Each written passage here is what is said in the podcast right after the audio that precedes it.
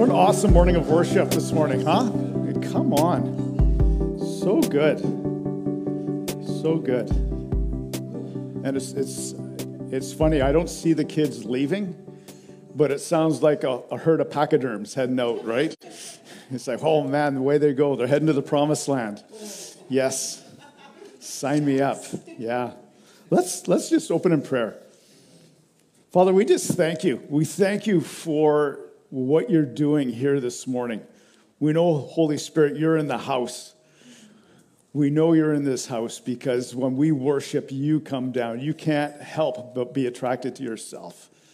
So we just we thank you for being here. We thank you for what you're doing and the way you're working in hearts, and we, we ask for more.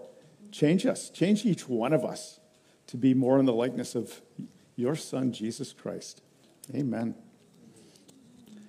Fred, if my mic goes off, just wave at me and I'll adjust it. I know last week was a little bit interesting. Man, covenant. We talked about covenant last week. I, I brought up the word hesed, which is a Hebrew word that means covenant.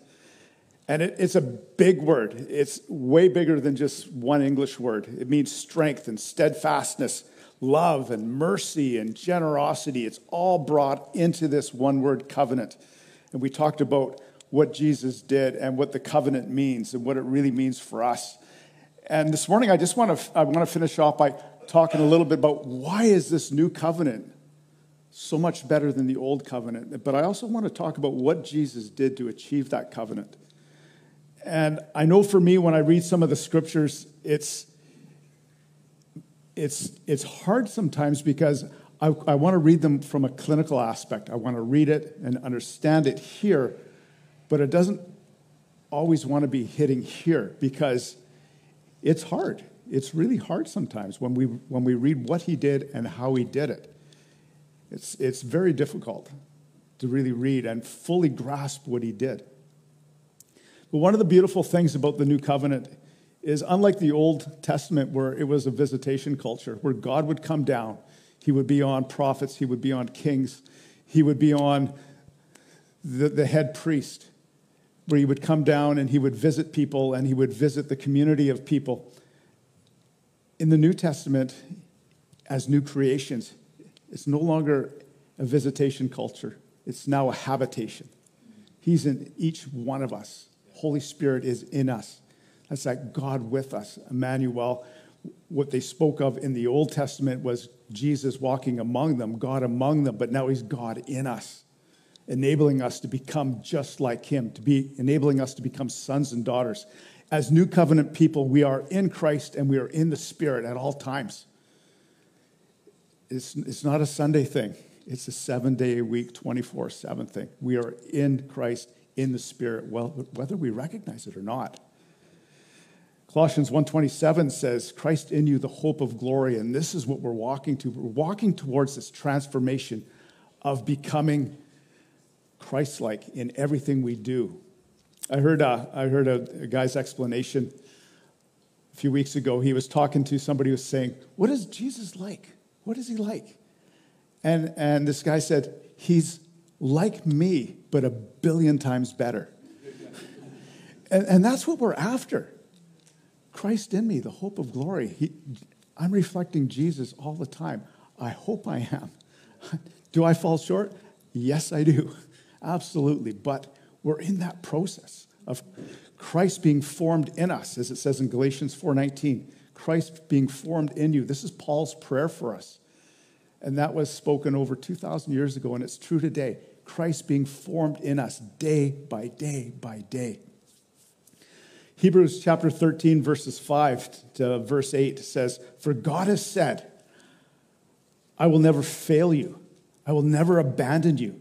So we can say with confidence, The Lord is my helper, so I will have no fear. What can mere people do to me?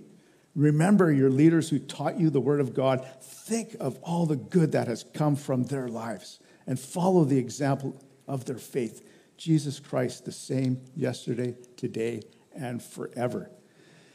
And it's, it's really important for us to understand as new creations in a new covenant. We're not talking about an upgrade. Like I got a new car and now it has power windows. It's not an upgrade. It's not a new engine. It's not better fuel economy. We're talking about something that's never been seen before. We're talking about going from horse and buggy to airplane. That kind of new creation. That's who we are under the new covenant because we are that habitation of God. And that is completely different than what they experienced before. Before it was just a people set apart. Now it is everybody is set apart who calls on Jesus as their Lord and Savior. Because all falls short of the glory of God. And I love the way Sam explains that falling short with the archery term sin. It means you missed, you missed the target. And there was a few years there I was hunting um, bow and arrow over on Texada, and I tell you, I missed the mark a few times where we didn't have any venison on the table because I missed. There's still a tree that has my arrow up in it, about 20 foot up in the tree. I couldn't even retrieve it. It's a reminder of me of, you missed. But we all miss. And it's, it's interesting because we sometimes think, uh, as, as we're raised and we grow up, that, oh, my, my family, we're all part of it, that's part of our inheritance. That is not how the kingdom works. We all fall short. It doesn't matter who you are, what family you're born into, poverty, wealth, it doesn't matter. We all fall short. We're all born into the enemy's camp. We all belong to the enemy. We all belong to Satan. There's only two teams in the kingdom the kingdom of God and the kingdom of the enemy. I'm not going to use that other finger. and it, it, I was thinking about that because I've, I've, I've talked about this before, and I'm thinking, what is a, a good example of that? And then I, was, I saw this, uh, this, this uh, testimony on, on YouTube, and it was a lawyer, and he had this dream. This lawyer was an atheist, he didn't believe in God, and he had this dream, and it got hold of him, and it changed his life. And he had this dream. He was, he was in the country, and there was two beautiful fields, and there was this big, wide stone fence, you know, like about five, six foot tall. You know those stone fences you might see in England. He's standing on this, on this stone fence, this wall separating the two fields. And he could see, obviously, to him, there was a guy who looked like Jesus with a bunch of people around him talking in one beautiful green field. And then there was another green field, and there was a bunch of people in it. And there was this smartly dressed businessman in this suit and tie and looking really slick in this other field. And he's looking at both fields and, and he's standing on this wall that goes off in, over the horizon. And then all of a sudden, all the people on the one side with Jesus and Jesus himself, they disappeared. And then the businessman with all the people he was with disappeared. And he was left standing on this fence. Then all of a sudden, this businessman appeared right in front of him, right in front of his face and said, There you are, and grabbed hold of him. And he says, But I'm on the fence. And the businessman, who was Satan in this dream, said, I own the fence. And he started to scream, and that's what woke himself up. And it just, it just brings clear to us that there is no Geneva, Switzerland in the kingdom. There is no neutral ground. There is no safe place. You're either in the kingdom or you're not. You're in the kingdom or you're in the world. And it's, it's really striking and stark for us uh, as people, especially in Western culture, where we live in paradise. This is the most beautiful place in the world. But yet, we still have choices to make choices that have eternal ramifications because we can't redeem ourselves. We cannot pay the unpayable. Matthew 18 24 is a good example where it's the king forgives a servant who owes him 10,000 talents of gold, which is millions upon millions of dollars in our Canadian peso. We could never, we could never pay that back. But the king forgave. And that's what our king has done for us. And so let's just walk through a little bit of what Jesus' victory really was and what he really did for us. 2 Corinthians 5:21 says he was made sin. God made him who had no sin to be sin for us. He was the son of God. He was not born into sin like the rest of us who are sons and daughters of Adam and Eve. He was born sinless. He was the Son of God. And he had to pay. Somebody had to pay, and he chose to pay for us. And he couldn't just die physically, like we talk about the cross and we sing about the cross. He also had to die spiritually. He had to pay everything. Isaiah 53:10 says, "Yet it was the Lord's will to crush him and cause him to suffer, and the Lord made his life an offering for sin." Jesus paid for our sin. He then descended after he died on the cross. He descended into hell itself. Ephesians 4:9 says, Jesus also descended to the lower earthly regions.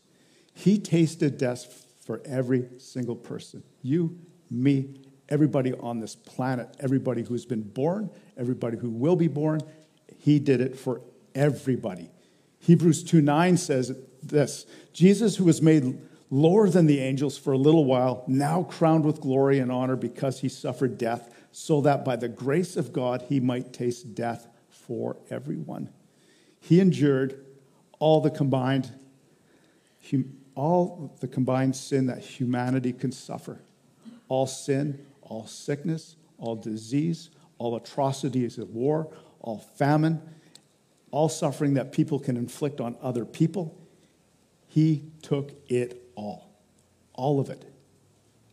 He took the whole sin of mankind and he took the wrath of God as well. When you think about that, yeah, he took the sin, but he also took the penalty of it. He suffered the wrath of God itself. He was turned over to the satanic tortures in hell. That's where he was for three days, for you and for me. Luke 16, verses 19 to 31, is as Jesus is talking about the story of the rich man and Lazarus. Remember the rich man? And he had Lazarus, the beggar, at his gate. And the rich man dies, and he goes to hell. Lazarus dies, and he goes to Abraham's bosom. And it says in verses 19, Have pity on me. This is the rich man speaking. Have pity on me, speaking to Abraham. Have pity on me and send Lazarus to dip the tip of his finger in water and cool my tongue because I am in agony in this fire. This is where Jesus went. He went where this rich man went. He went to that place. The agonies that Christ endured are in Psalm 88. Some of them are listed there. Psalm 88, verses 3 to 5 says it this way I am overwhelmed with troubles, and my life draws near to death. This is Jesus. I am counted among those who down to the pit. I'm like one without strength. I am set apart with the dead, like the slain who lie in the grave, who you remember no more, who are cut off from your care. He poured out his soul unto death. He poured it all out. And we, we can't remember that Jesus is part of the Trinity. So we have God the Father, we have God the Son, and we have God the Spirit. Because he's part of a Trinity, it's not just Jesus who suffered in all of this. So did God the Father, and so did God the Spirit. The three are one. It's not just a man. It wasn't just the man. Because if it was just the man, it would just be the flesh. But there was the spirit too that had to pay. Romans 8:32 says, "Since he did not spare even his own son, but gave him up for us all, won't he also give us everything?" This is talking about God the Father. And what his promise was in covenant to us. What Jesus was doing, what his promise in covenant was, that he was going to redeem us all. He was going to redeem us in such a way that we couldn't even break it on our own. We remember what the Israelites did. They always went off into sin, they followed other gods. A prophet would come and he would say, Remember, the enemies are at the gate, and God would redeem them and, and set them free again. They would return, but they would break covenant by going after other things. We can't do that because the covenant is no longer left up to us. It was made in Jesus' blood on our behalf with God the Father. We can't break covenant. And Jesus won't do it because he's interceding for us. And even Holy Spirit's interceding for, us with groans. We know why he's groaning, right? He's in me, he's in you. Ever have one of those days? Oh, I can't I believe I did that again. That's when the Holy Spirit's going, oh, shut up. Right? He's interceding for us. He's going, oh, come on, you can do this. It's encouraging. We can do this. But the Father poured out all his wrath on Jesus, all of it. You think about it took the sin of the world and the Father's wrath to kill his spirit. Psalm 88, 15 to 17 says it this way I have borne your terrors and I am despair and in and am in despair. This is Jesus again. Your wrath has swept over me. Your terrors have destroyed me. All day long they surround me like a flood. They have completely engulfed me. And it goes on to say, wave after wave of your wrath comes. I think that, ra- that wave after wave is he got a wave for every single one of us. Yeah, here comes the wave for James. Here comes the wave for Sam. Here comes the wave for Doug. And Jesus paid each one of us individually, singularly. He paid for each one of us. And he endured it. He died, but then he rose again because death couldn't hold him. Because he was sinless. Although he paid the penalty of sin for us, he had no sin to pay for. And at that point, when he died, in body and in spirit, at that point, Satan himself became a murderer. Satan could kill whoever he wanted up until that point in time because they belonged to him. Just like a slave owner can do whatever he wants with his property, Satan could do the same. But now, when Jesus had fully paid, Satan was a murderer.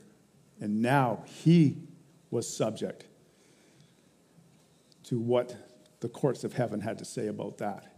His keys were stripped away. Christ was justified in the spirit. 1 Timothy 3:16 says God was manifested in the flesh, justified in the spirit. Christ was made alive by the spirit. 1 Peter 3:18 says Jesus was made alive in the spirit. Christ was reborn in the spirit. Revelation 1:5 says Jesus Christ who is the faithful witness, the firstborn from the dead, he was raised again because of what he did for us. Because as long as he was identified with sin, he was stuck in hell. He was confined there, just like anybody who doesn't believe is. But once the full measure of payment of sin was determined, all God's wrath was poured out. There was none left for us. Just think about that. All of God's wrath was poured out on Jesus. There is none left for you.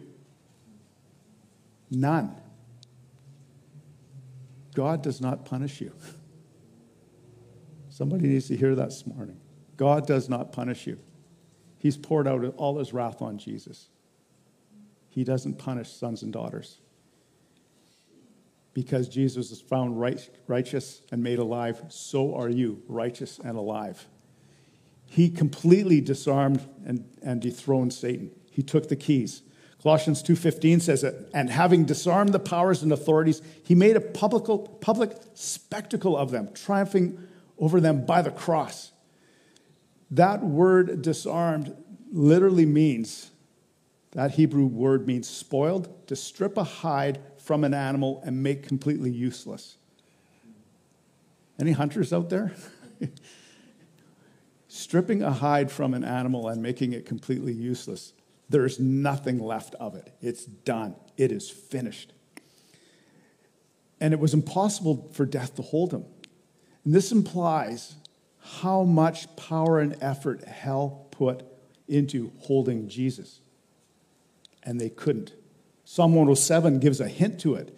It says, For he breaks down gates of bronze and cuts through bars of iron. He's talking about Jesus here. Nothing could hold him. Revelation 1:18 I am the living one I was dead and now look I'm alive forever and ever and I hold the keys of death and Hades just like we sang about this morning death has no hold on us Christ has all power. What does that leave for the enemy? None. There's nothing left. But there's more. You remember those old commercials from the 90s? But there's more. Ephesians 2, verses 4 to 6 says this But because of his great love for us, God, who is rich in mercy, that word hesed again is being used here. Because he's rich in mercies, made us alive with Christ even when we were dead in transgressions. It is by grace you have been saved. And God raised us up with Christ and seated us with him in the heavenly realms in Christ Jesus, in order that in the coming ages he might show the incomparable riches of his grace expressed in his kindness to us in Christ Jesus. We've been raised, we are seated in heavenly places. According to the word, we are crucified with Christ, buried with him, raised with him, exalted with him, and enthroned with him. And that was all achieved by his blood. You know, and how is this understandable? Because we think, you know, sin, we try, we use it in an abstract word, or we think of sin as, oh, uh, you know, I was speeding today on, on the way to church. That's, that's a sin. Speeding to church.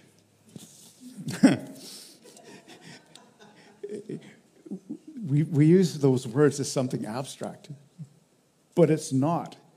We must have somebody attached to it to make it a reality. So when Jesus was on the cross, he, he was there with all of us all of us as individuals. We were there with him. It wasn't something abstract. It was like, oh, he went and paid my bill for me. It's like he went down to the bank and paid our bill. No, it was not abstract, it was a reality. All of mankind was identified with Jesus in his death. That is the good news. Everybody was identified with Jesus in his death whether they know it or not. That's the good news. That's what the good news of the gospel is. You have been set right with God because of what Jesus did, not because of what you have to do. Everybody. That is the good news. Those who believe are identified with Jesus in his resurrection and his exaltation. That is something that's also hard to really grasp. It's not difficult to believe that Christ is enthroned and exalted in heaven. What's difficult, that I find the difficulty with a lot of the time, is coming to terms with and comprehending that I am exalted and throned with him too. And each one of you are exalted and throned with him as well in heaven. That is the stuff that we got to wrap our brain around by starting in our heart. This is who we are in him. This is who we've been made to be. 1 Corinthians 6:17 says, "But whoever is united with the Lord is one with him in spirit." We are one with him in spirit now. It's not in the future, it is now. This is who we are in him. Remember, I talked last week about FM and AM. AM is abiding mode. That is where we are now. Tune into that dial. It's just like we're sitting here now and we have, we're being bombarded by radio frequencies, AM, FM. We got cell phone stuff going on. We got Bluetooth, all that stuff going on. But you can't hear any of it unless you got the right receiver.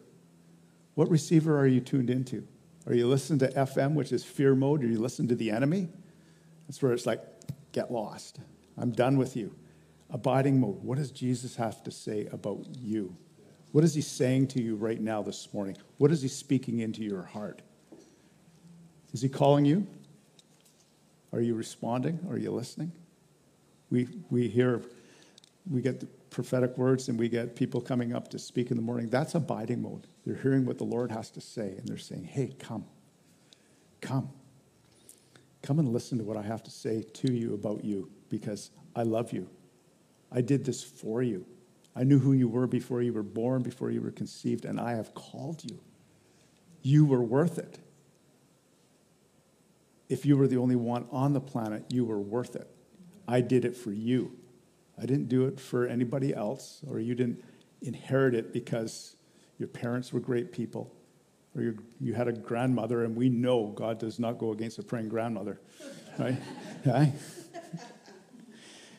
We're going to meet those people in heaven and know who was really praying for us. Because all of us are here as an answer of prayer. I know I am. He did it for you. He did it for me. He did it for us because we are his body. John 15, 14 says, Remain in me, abide. That's the word abide here. Remain in me, and I also remain in you. No branch can bear fruit by itself. It must remain in the vine. Neither can you bear fruit unless you remain in me. We're called to be attached to him, to continually abide and be with him, because that is how we bear fruit through him by the power of the Spirit. And an interesting thing is, we, he can't bear fruit by himself. He's not where the fruit grows. We are. That's where we're the hands and feet. He's the head.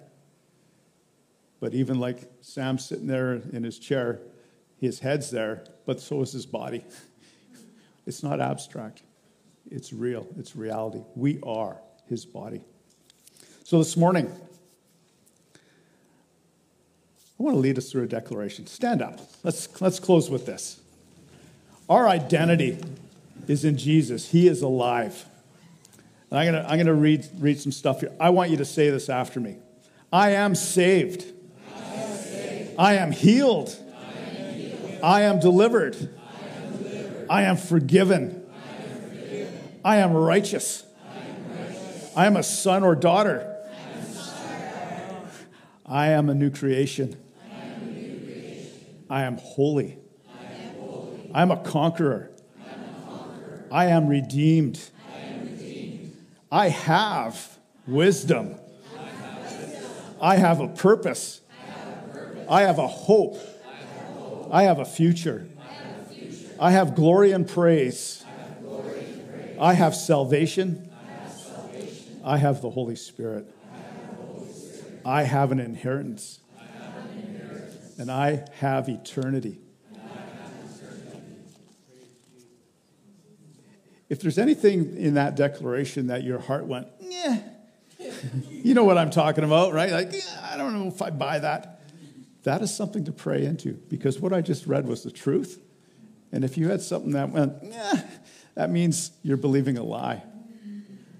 And have pray and ask, what is this lie that I'm believing? That I'm not believing the truth. So be blessed today, knowing that you have favor.